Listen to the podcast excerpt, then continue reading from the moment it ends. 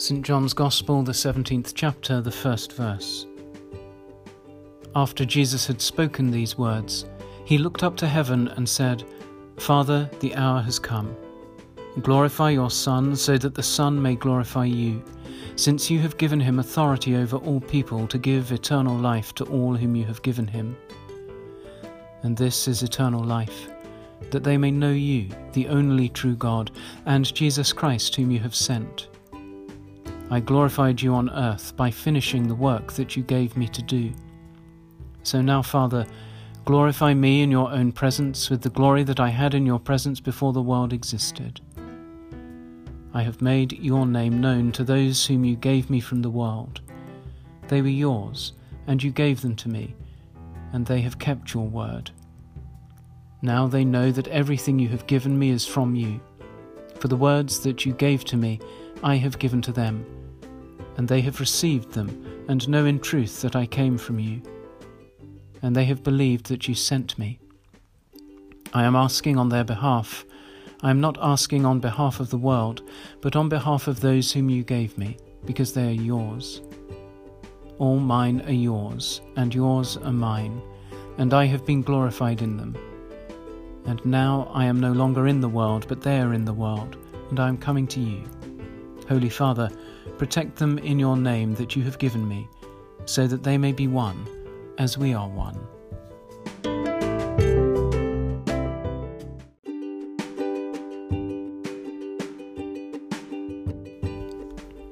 I am asking on their behalf. We thought a little last week about the gift of the Holy Spirit as a second advocate.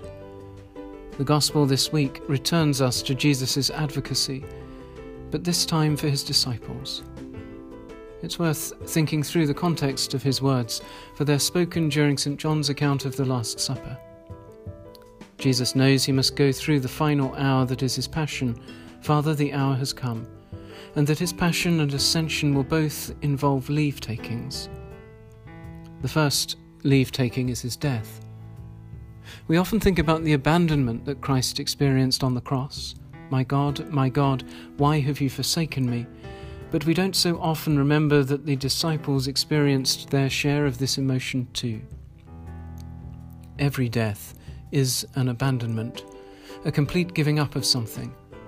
So the disciples and Mary and the other faithful women of Jesus' company will have experienced his death in this way.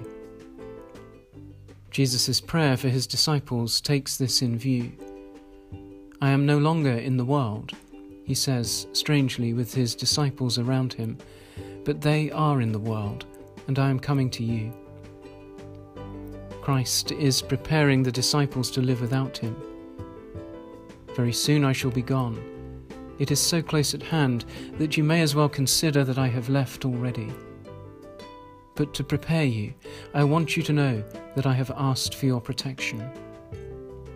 It will be difficult for you to believe, but when you experience the abandonment of my death, know that you are not lost to me, or I to you. You have been given to me by the Father. All that is mine is the Father's, and all that is the Father's is mine. As I go to the Father through this hour, I commend you to the Father's protection. In the Father you are not lost to me, nor I to you. I have been I am your advocate. Jesus' second leave taking is the ascension. I think of this as a very different sort of leave taking. If in Christ's passion the disciples experienced the abandonment of something, what they experience at the ascension is an abandonment to something.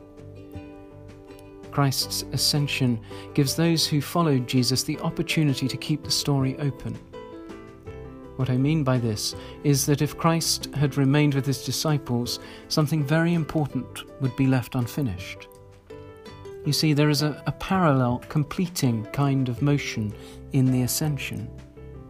In the incarnation, God came down to earth, if you will, to take our humanity in Christ. In the ascension, God takes our humanity up into heaven. But this final move, the completion of our salvation, opens to us a great space for us to improvise. We know we shall never be abandoned. We know that we have an advocate in Christ who has gone to the heavens before us, taking our humanity right up to God. And knowing this, what shall we do? How shall we play it? The story is open, held right open before us, wide open, and it's our story and God's story together. So, what shall we do? What good things shall we abandon ourselves to? Not foolishly thinking that everything we attempt will succeed, but in complete and utter confidence that God is with us always. Amen.